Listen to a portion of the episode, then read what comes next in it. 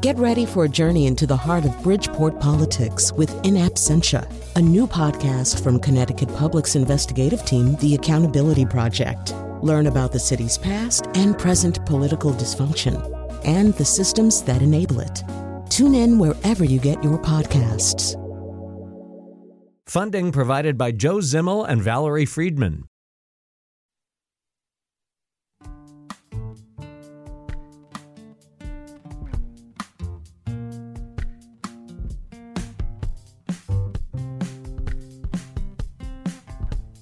This is Where We Live on Connecticut Public Radio. I'm Lucy Nalpathanchel. Yale's Peabody Museum will reopen to the public in 2024 with more gallery and classroom space.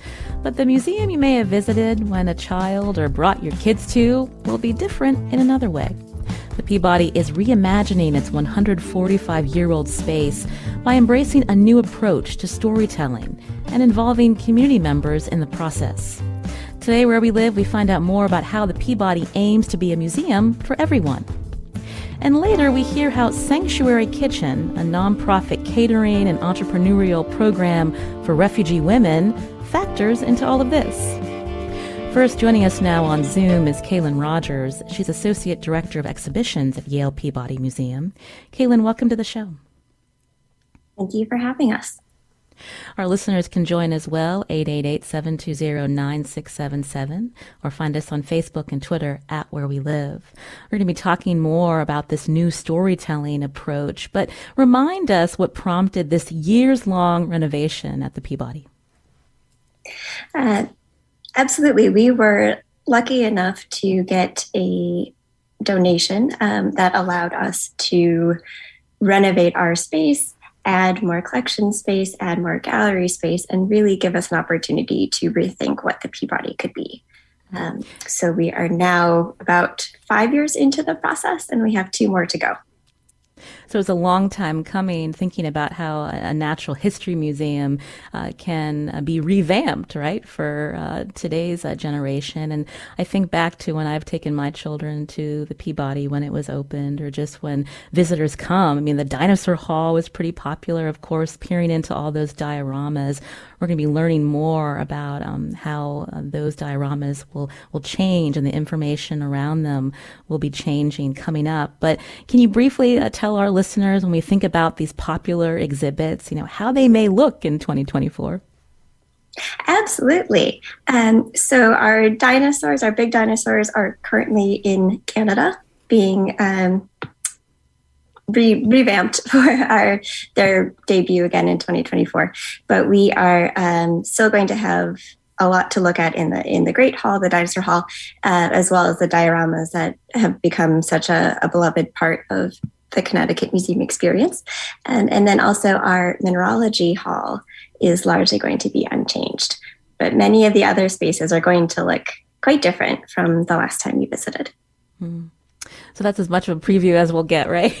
We'd love to come back to Kaylin and do a walkthrough. Uh, but for today's show, when we think about, you know, this need and how the Yale Peabody Museum is thinking about overhauling the storytelling that happens in a museum, tell us uh, where this uh, approach came from and why now.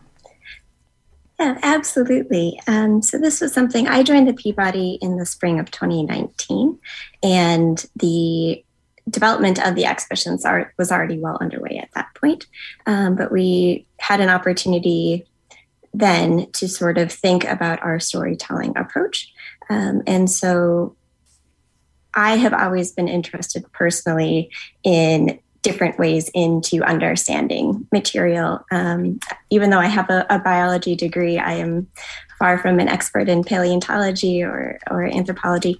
Um, and finding ways for more people to feel welcome, that this was a space for them, um, and that the museum was relevant to them and their families was important to us. So that was sort of the point at which we started. When you talk about the museum being relevant to us, talk more about that because I had mentioned, you know, this is a 145 year old space uh, when it was first founded, of mm-hmm. course, in 1866, and it was at a different location, I believe. And so the idea that, you know, making a museum open and, and feel welcome to everyone, you know, how do you begin? Yes, um, absolutely. So, one of the key things that we have been working on is expanding the range of experts. Who counts as an expert, and and you know who should be telling the stories in these spaces?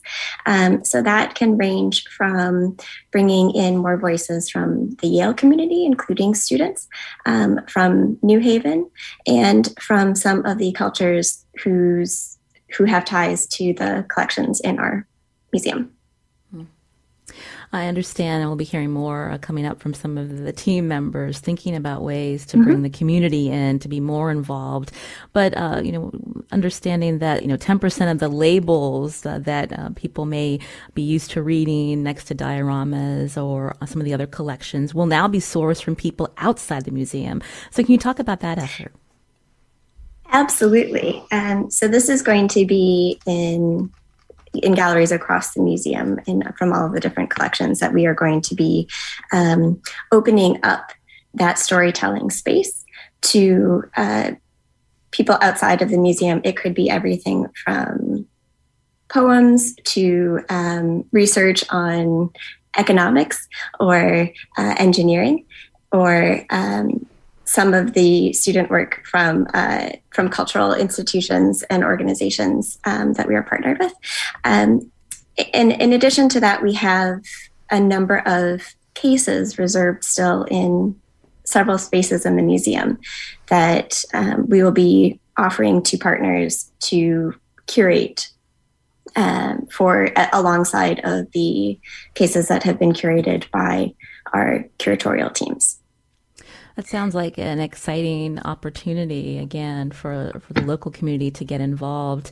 I understand from uh, Chris Norris, who's director of public programs, uh, when we're thinking about uh, ways museums can be more inclusive. You know, also thinking about you know the question of you know what right a museum has to an object or artifact. What authority does a museum get to interpret it? And so, how do you work those questions into this process?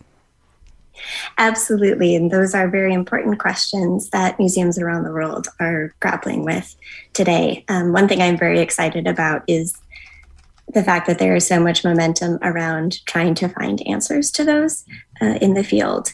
So, one part of that is repatriation efforts, another is revisiting collection policies.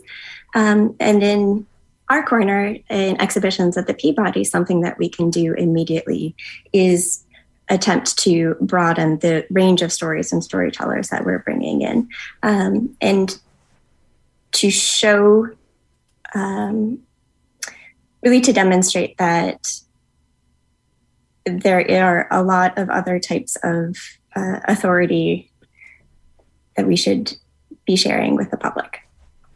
You're hearing Kaylin Rogers here on Where We Live. She's Associate Director of Exhibitions at Yale Peabody Museum as we talk and learn more about the museum's renovations, but also this new storytelling approach that the museum is embracing to be more inclusive. You can join us, 888-720-9677, or find us on Facebook and Twitter at Where We Live. Uh, Kaylin, when I think about the curators, these are Yale scholars, experts in their field. Their voices are important. Their research is important. And how you work that again into uh, this new Peabody Museum opening in 2024 alongside some of this community perspective you're talking about. Yes, absolutely. We have wonderful scholars, um, both in our faculty curators and also the collection managers who are on staff at the museum. Um, their enthusiasm for their fields and, and bringing this information to the public is really unparalleled. But um, we have been working with them over the past uh, 18 months now, I guess it's been, um, in, in part funded by a Connecticut Humanities Grant, to think about why it is important to bring these other voices in alongside theirs um, and how those can fit together. Again, you can join us if you have a question about uh, the Peabody renovations, 888-720-9677, or find us on Facebook and Twitter at Where We Live. When I look back, uh, when thinking about the history of the Peabody Museum, the, the idea that your collection is so large, 14 million objects. Uh, so thinking about when you reopen in 2024, you know, how you'll be changing those, that it's not, uh, you know, um, so static. Absolutely. So um, we will have a, a number of objects that people are familiar with will be making an appearance again. We'll be bringing in some of the other objects and collections that you normally don't get displayed in the museum. And then, really, our policy um, has been to design these galleries so that we can rotate out the objects on display and the stories on display easily and frequently. Uh, we had uh, the state historian on our show a few weeks ago, Walt Woodward, uh, and he was talking to us about when we think about who attends museums, you know, um, most often they're middle aged white women who are the primary attendees. And so when you mm-hmm. hear that and you think about ways to engage people from different backgrounds, I mean, that's the challenge, right, Kaylin? Oh, absolutely. Um, a big a big part of what we're thinking about is representation in the space, um, and that goes from everything to everything from who do visitors encounter on the floor um, to who's represented in photographs. So, for example, um, one that we've been talking about recently is showing some images of paleontologists today in comparison to the white men in suits from um, the middle of the 19th century. Oh, I love that. So thinking back to the, the bone wars, uh, so to speak, O.C. Marsh and others, mm-hmm. and what paleontologists look like today. Exactly. Yes. and where so did that idea? One of, where, did, one of, where did that idea come from? Um, that came from a number of places. One is from our Sci-Corps program, um, which is our, our on floor interpreters. Um, I think you'll hear a little bit more about later in the show. And they had started even doing a study of um, the images on our Peabody website to see who was represented and in what context.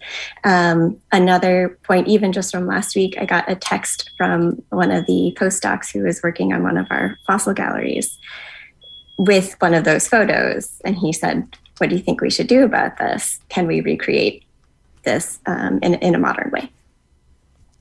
Again, you're hearing Kaylin Rogers here on Where We Live.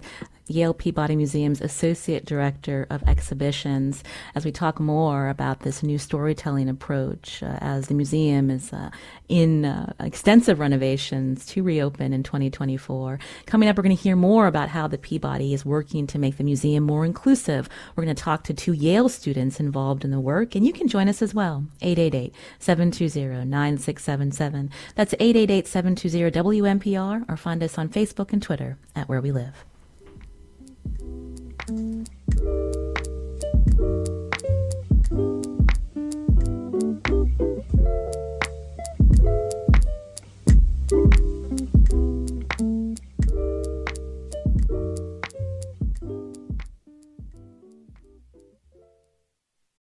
Support for this podcast comes from Hartford Healthcare. Elevating Health is funded by Hartford Healthcare. Loneliness can be a significant health risk to people of all ages. Dr. Laura Saunders, a psychologist from Hartford Healthcare's Institute of Living, talks about social isolation and why we need to connect in person. Loneliness actually is a pretty significant health risk for people that struggle with social isolation. It affects their blood pressure, it affects their immune system, it affects your willingness to get up and get out, and can cause some not just emotional issues, but health problems as well. You're not alone. Dr. Saunders explains how important it is for us to look to others and get out of our comfort zone. I like to talk about social isolation as not just that individual's problem, but it's a community problem or it's a family problem. We need to connect with others. We can take space at times as well, but we need to step out of our comfort zone and do things to connect with other people. It's life saving. For more information, go to ctpublic.org slash elevating health. This is Where We Live on Connecticut Public Radio. I'm Lucy Nalpathanchel. Renovations are underway at the Yale Peabody Museum to reimagine its gallery space before reopening to the public in 2024. But there are also efforts to rethink how the museum tells the stories of its collections by bringing in new perspectives to engage more visitors from different backgrounds. Some of the people involved in the work join us now on Zoom. Uh, Niti Jain, a graduate research fellow working with the exhibitions team at the Peabody. She's a second year master's student at the Yale School of the Environment. Niti, welcome to the show. Hi, Lucy. Thank you so much for having us. Also with us on Zoom, Natasha Ghazali, currently a senior at Yale College, and she, she's a project team member as well, and a former member of the Peabody Sci-Corps program, an educational program with area high school students. Natasha, welcome to Where We Live. Hi, good morning. I'm excited to speak with you. I was thinking uh, many people listening have a personal experience uh, at the Peabody. And so, Niti, before you talk about the work that you're involved in, you know, tell us about when you went to the museum. What stood out to you? What excited you about the Peabody? Well, I have to say, unfortunately, I haven't ever been to the Peabody myself. By the time I moved to New Haven, the museum was already closed for renovations. But I have had the opportunity to get to experience the collection uh, a little bit digitally and, and in the background. And I think what I've been most excited about is just seeing the uh, the ways in which the stories come alive through not just the objects but the but the labels themselves and uh, something that I've really learned is there are so many ways to tell a story about an object. And so something that um, seems rather plain on the surface might have 10 or 20 different things that you could say about it. And the deeper you go, the more there is to be excited about. Mm. Natasha, I believe you grew up in Connecticut. What was your experience at the Peabody? Yeah, so I'm from the New Haven area. And honestly, I would say that I grew up at the Peabody. Um, nice. I joined the Evolutions After School program my second year of high school and have just kept really strong ties with the museum since then. I've met some of my closest friends there. Um, and it was my first job ever, also working on the floor as an interpreter. Hmm. What was that like to be on the floor as an interpreter, seeing how visitors engaged with the collection? What kind of questions did they have? Right. I think I was actually surprised um, by the questions visitors would ask us sometimes there were questions we didn't even know the answers to in our training and prepping for talking about the actual objects on display. We would have families and adults coming in asking like which of these specimens are real? How are they procured? How did we bring them here to the museum? How are they preserved and restored over the years? And sometimes that led into like uncomfortable conversations of really reckoning with the museum's history Niti, can you add to that? You know, hearing Natasha talk about um, how visitors would respond to collections and building on that with this approach you're taking today.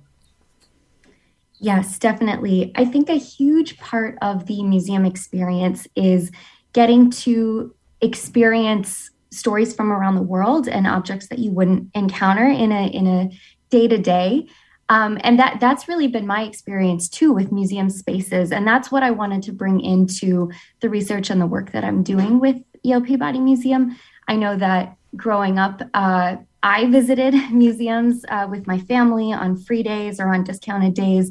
And that's where so much of my own um, environmental ethic and desire to form a career started.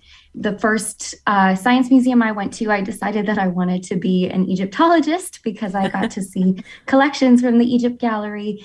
And every single experience I found was truly transformative. And so I wanted to make sure that that kind of experience that I had at the museum was something that felt open and accessible for audiences from all different kinds of backgrounds. And I know that I've often felt very, very grateful to be in that space. But when I look around sometimes in a museum, I don't often see people that look like me.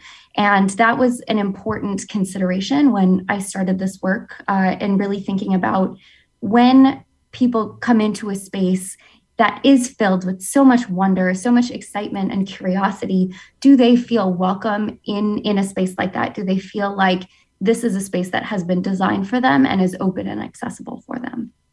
So, Niti, let's talk more about um, the space designed for them, uh, the, the public, uh, the community members, and, and, so many that come uh, to uh, New Haven just to attend or to see the Peabody Museum.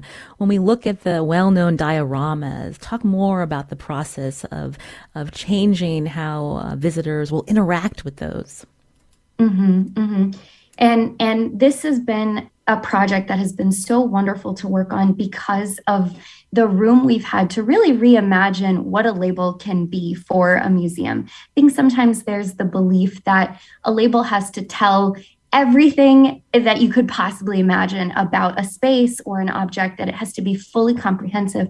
But we know that sometimes labels like that can feel intimidating because not everybody wants to come into the museum necessarily to um, read a lot of words. And and certainly there are many many visitors who are excited to learn and and and take something away from a label but there are also visitors who want to relax and spend an afternoon with their families or see something that really excites them and so when we were thinking about labels around the dioramas and even in other galleries we wanted to make sure that they offer that kind of experience for visitors who might be looking for a range of experiences.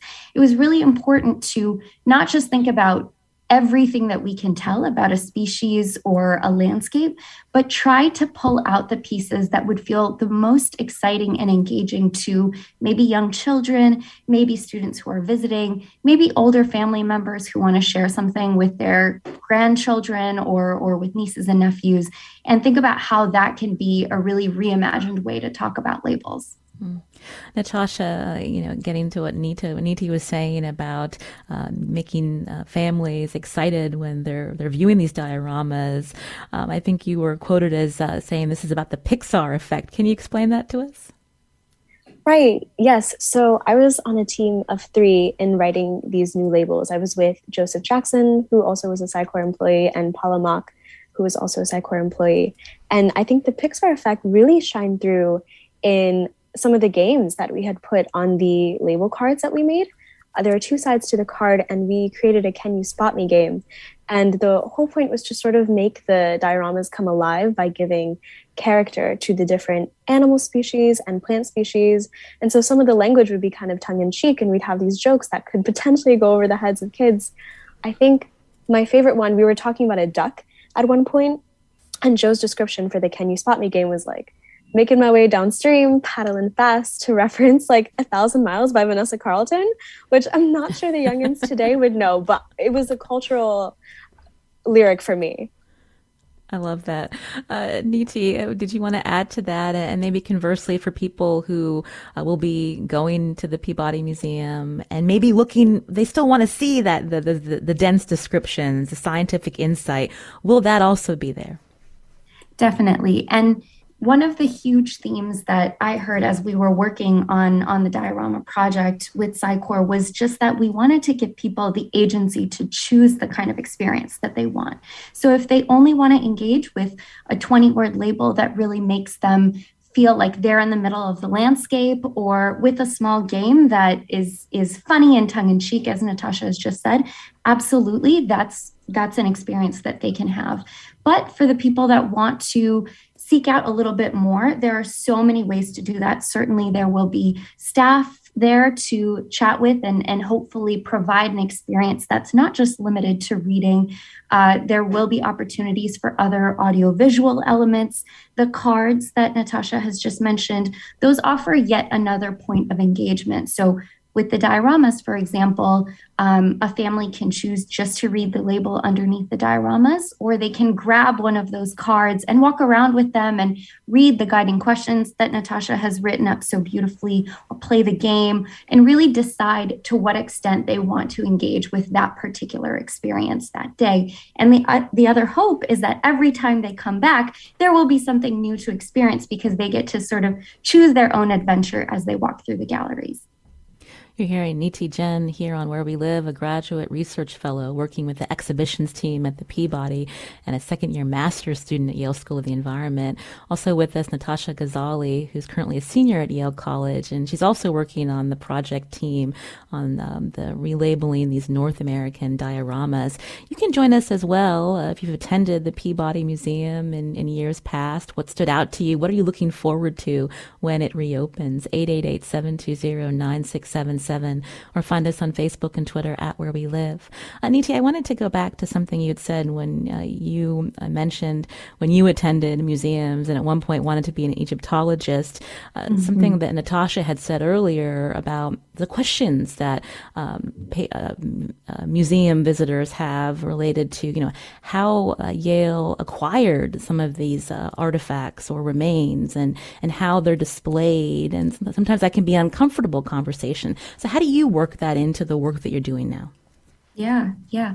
We've actually been seeing so much interest, exactly as Natasha said, for those kinds of stories. And we were really lucky to get to chat with uh, community members around New Haven earlier this year to test and, and ask about some of the labels that the curatorial teams have been developing to see what people think of different kinds of stories, different kinds of ways of telling those stories. And we heard from our community members that they really wanted to know a little bit more about what's in the galleries and how they've come there. So, a number of instruments that the Peabody Museum has in its collection of Western scientific instruments and tools, they often come from scientific backgrounds that have a complicated history uh, or, or might reflect a background that isn't so well known.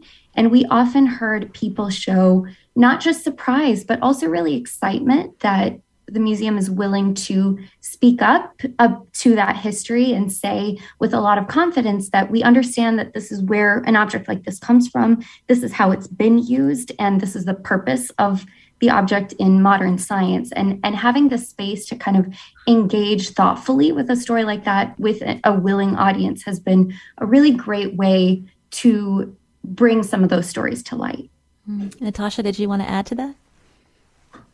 Yeah, I think just seconding everything Niti said, it really is about responsibility and accountability.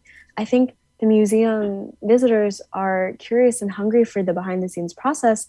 Um, and they just want to really hear us sort of own up to the to how we got here and how we're going to talk about these things going forward because um, there's still so much to learn about how museums can continue to shift directions and priorities and really think critically about the objects that we put on display. Uh, with us also on Zoom, as I mentioned earlier, Kaylin Rogers, Associate Director of Exhibitions at Yale Peabody Museum. Kaylin, as we hear from Niti and Natasha, you know, what stands out to you, um, especially in this conversation about thinking how things are labeled and changing the perspectives? Yes, absolutely. Um, one of the things that I'm I'm so thrilled uh, for you to be able to hear today is exactly how much um, these very talented young people are driving this process forward. When we speak with the people who are connected um, to this work directly, and then other young people through evaluation, um, you really get the sense that the generations that are coming behind us expect a museum to be this way. And I think that is really helping us to build momentum. Mm. Natasha, we heard earlier that you were a, a former member of the Sci-Corps uh, group uh, of, of, high school seniors that you mentioned almost growing up uh, within the Peabody. When it reopens in 2024, when you think about uh, your peers and high schoolers coming up, you know, what do you think will excite them when they enter?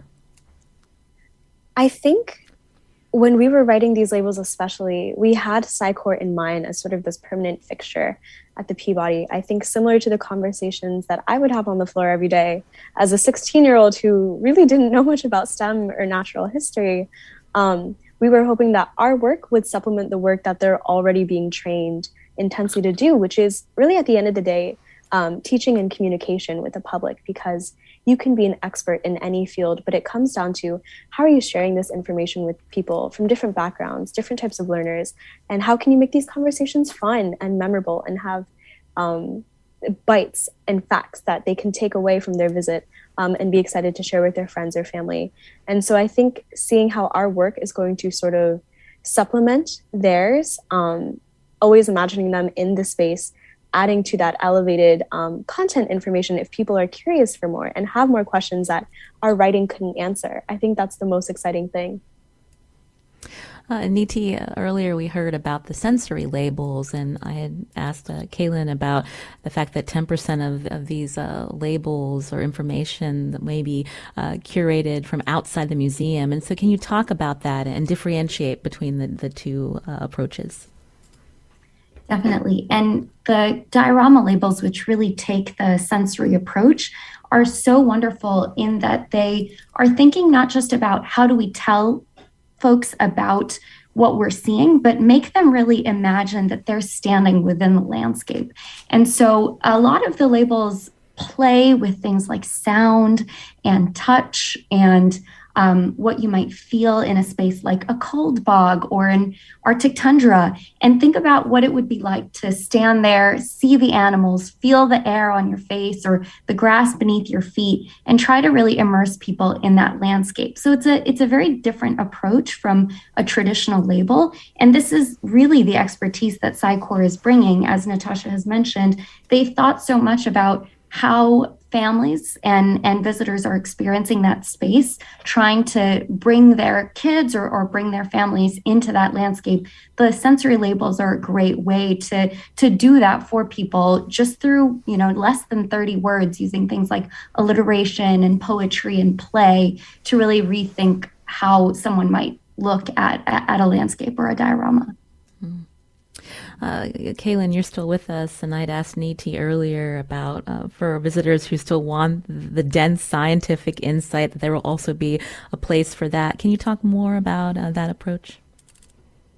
Uh, yes, absolutely. So we're developing those resources as well in, in tandem with the um, labels that will be printed in the galleries and are trying to devise the perfect mechanism for sharing those with the public when they visit. Um, but rest assured that we have a, a, lot of that information at our fingertips, and we're eager to share it with those uh, visitors who are interested in it. Mm.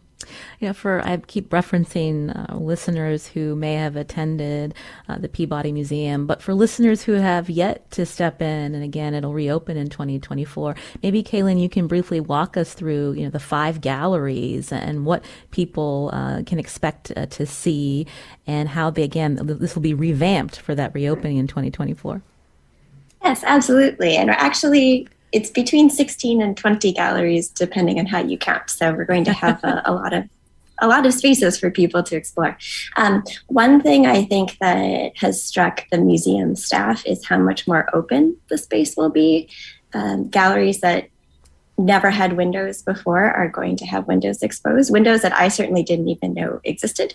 Um, so we have on the first floor fossil galleries that go from the beginning of uh, the history of life up to the present day and looking at um, human interactions with the environment in, in that last gallery.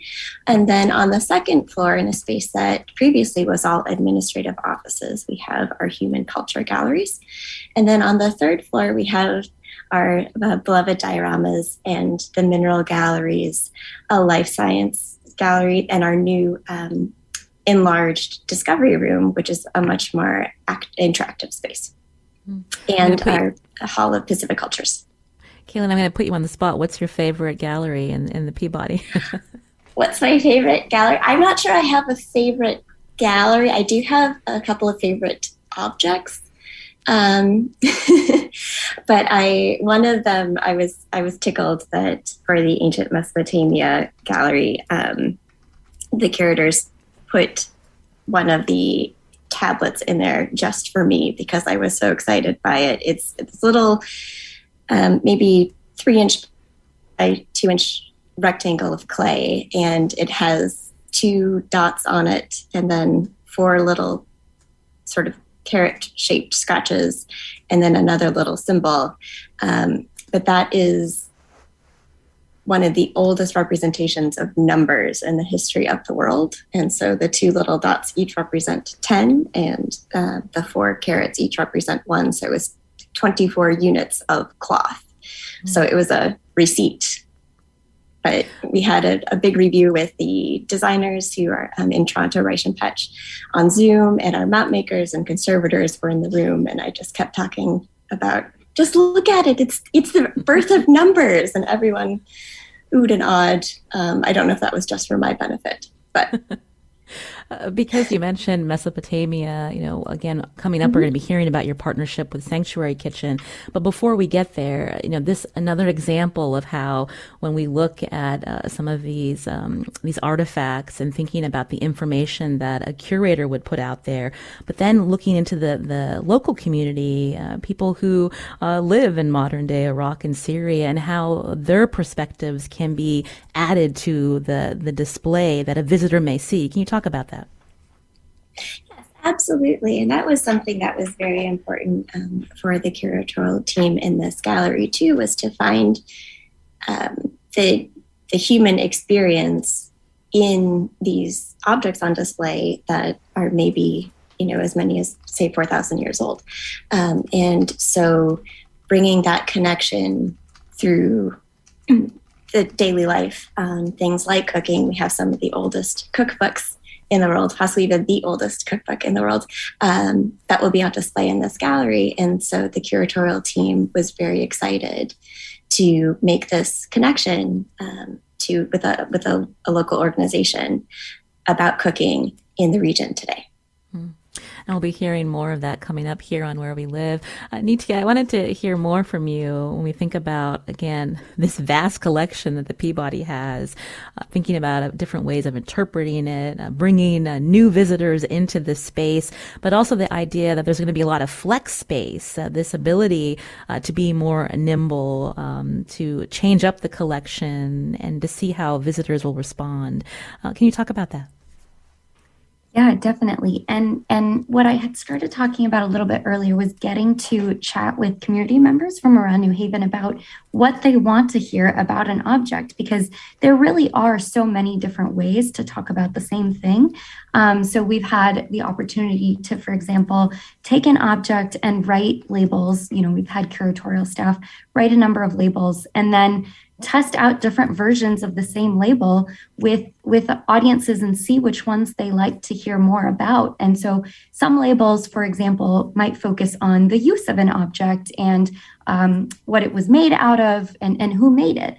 But a different story about that same object might focus on the fact that uh, it has been passed down through generations of women in a family or that it has taken on a symbol of um, art and cultural representation for a group of people. And many of those stories will impact people in different ways. Someone might feel really excited uh, and and feel represented in one version of, of a tale and someone else might feel really excited about a different one. So the purpose really i think of of a good label uh, is to think about the different kinds of experiences people are looking for in a museum space and, and think about how we might be able to offer a number of them rather than just one singular experience in the galleries Natasha, you're still with us again, helping with uh, the relabeling of uh, these North American dioramas.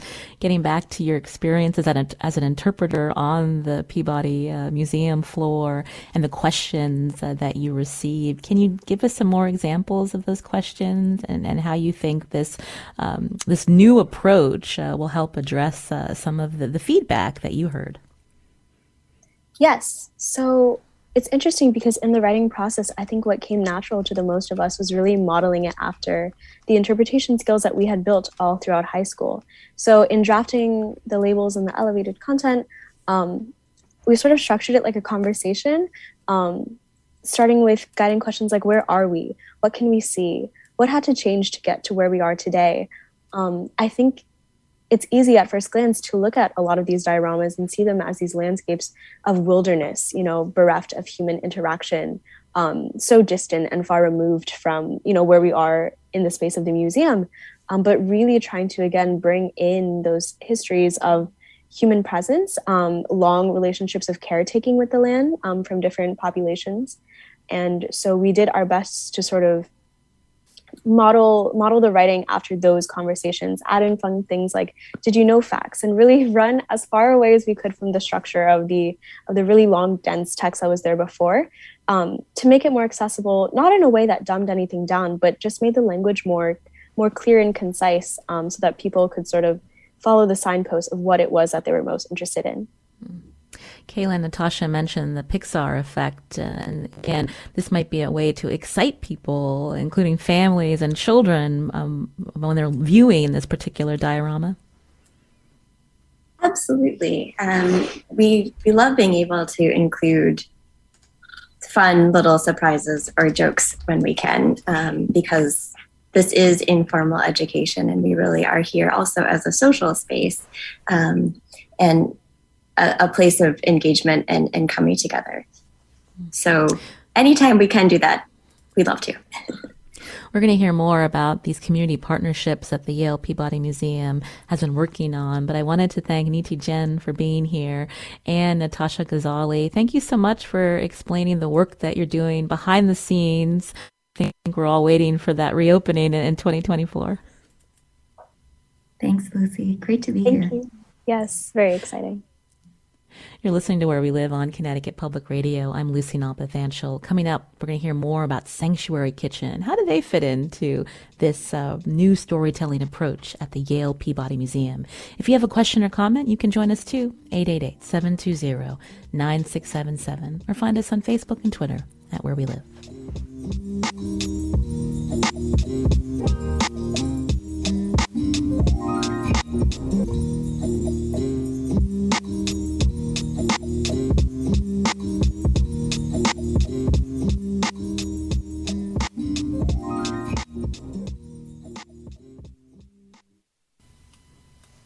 This is Where We Live on Connecticut Public Radio. I'm Lucy Nalpathanchel. Today we're learning how Yale Peabody Museum is working to change its storytelling around its collections while it undergoes major renovations before reopening to the public in 2024.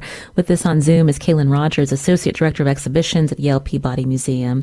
Uh, Kaylin, before we hear from a chef from this nonprofit Sanctuary Kitchen, tell us more about this partnership and how it fits in with this storytelling approach. Absolutely. Um, so we are two years away from opening and are now in this phase where we are beginning to reach out to community partners. Um, and Sanctuary Kitchen was a natural fit for us um, as an organization in New Haven and one that the museum has partnered with before. Um, and as we were discussing earlier, the fact that cooking is a theme in the gallery um, related to this area in the world felt like a great first step.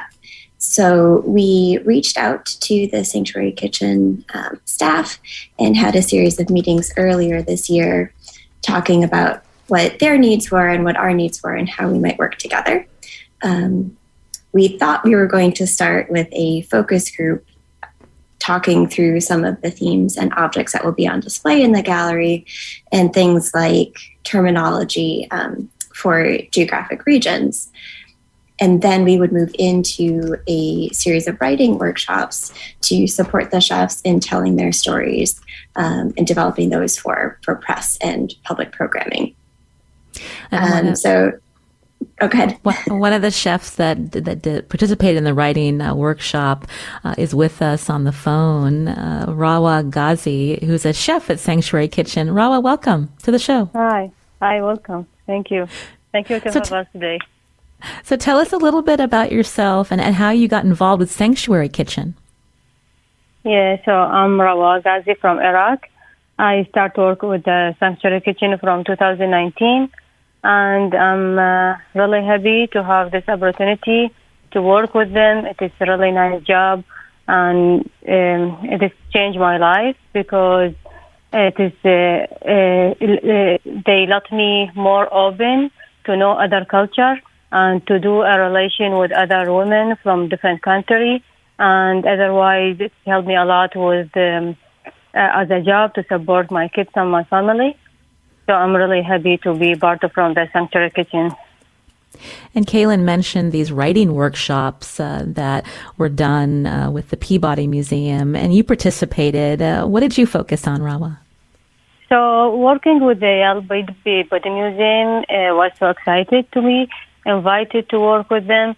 I had gone uh, to visit the museum in the past with my kids, and it is really beautiful. So, uh, and it was really amazing. We met for three meetings until now with the staff, and we're working with them and with another chef also from Syria.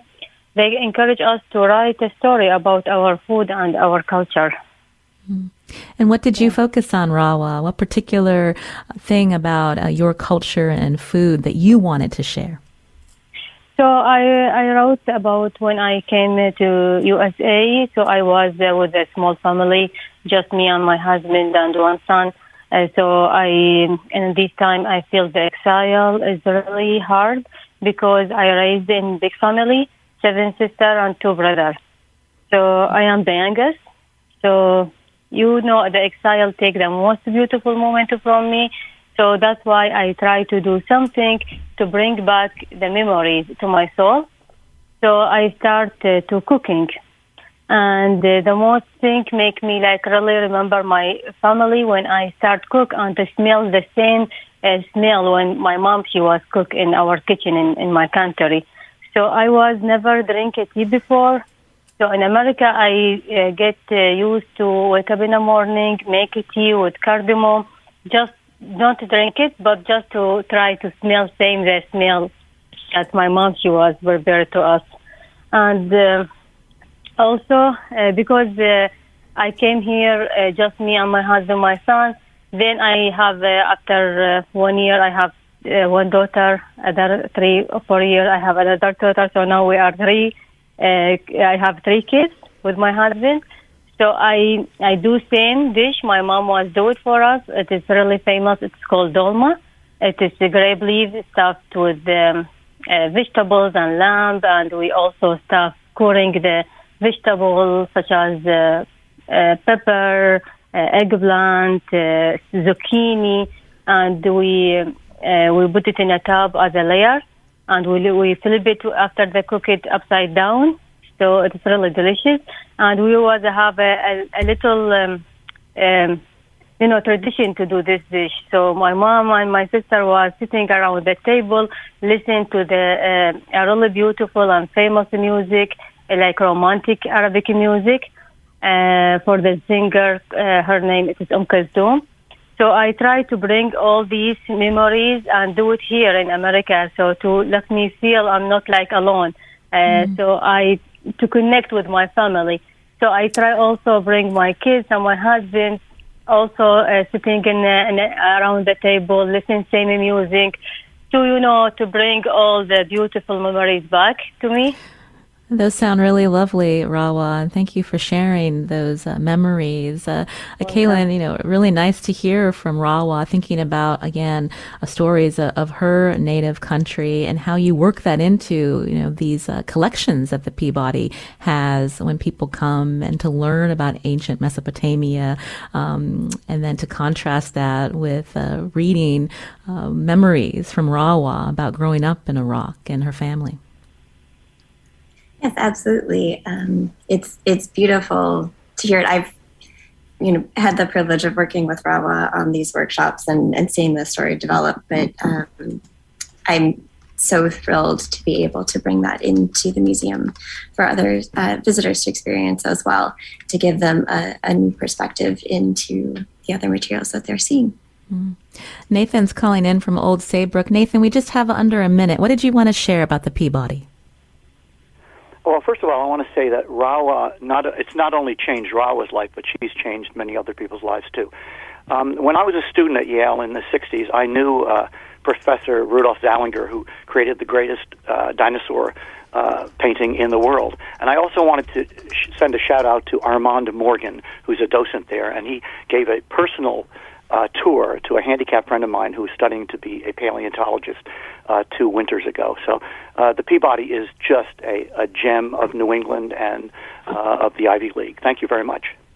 Nathan, before you go, I wanted to ask you with the reopening in 2024, what are you most excited about? Um, I think the the way the um, fossils will be re uh, configured more more historically accurately. Uh, I don't know if everybody knows, but they're in pieces up in Canada getting cleaned. Uh, but when they are reassembled, they're going to be uh, they're going to restore some of the more uh, authentic uh, parts of, uh, like a brontosaurus, for example, which were not necessarily uh, all accurately brontosaurus uh, fossils. Mm. Yes, Nathan, I'm excited for that too. Thank you for calling in. And Kaylin, you had mentioned that about the dinosaurs up in Canada right now. Uh, such a pleasure to hear from you and your team and also Rawa as the work continues for the public reopening in 2024. I want to thank again Kaylin Rogers for being here, Associate Director of Exhibitions at Yale Peabody Museum, and Rawa Ghazi for joining us as chef with nonprofit Sanctuary Kitchen. Thank you for your time today. Thank you. Thank you. You've been listening to Where We Live, today's show produced by Katie Pellico. We'll be back tomorrow.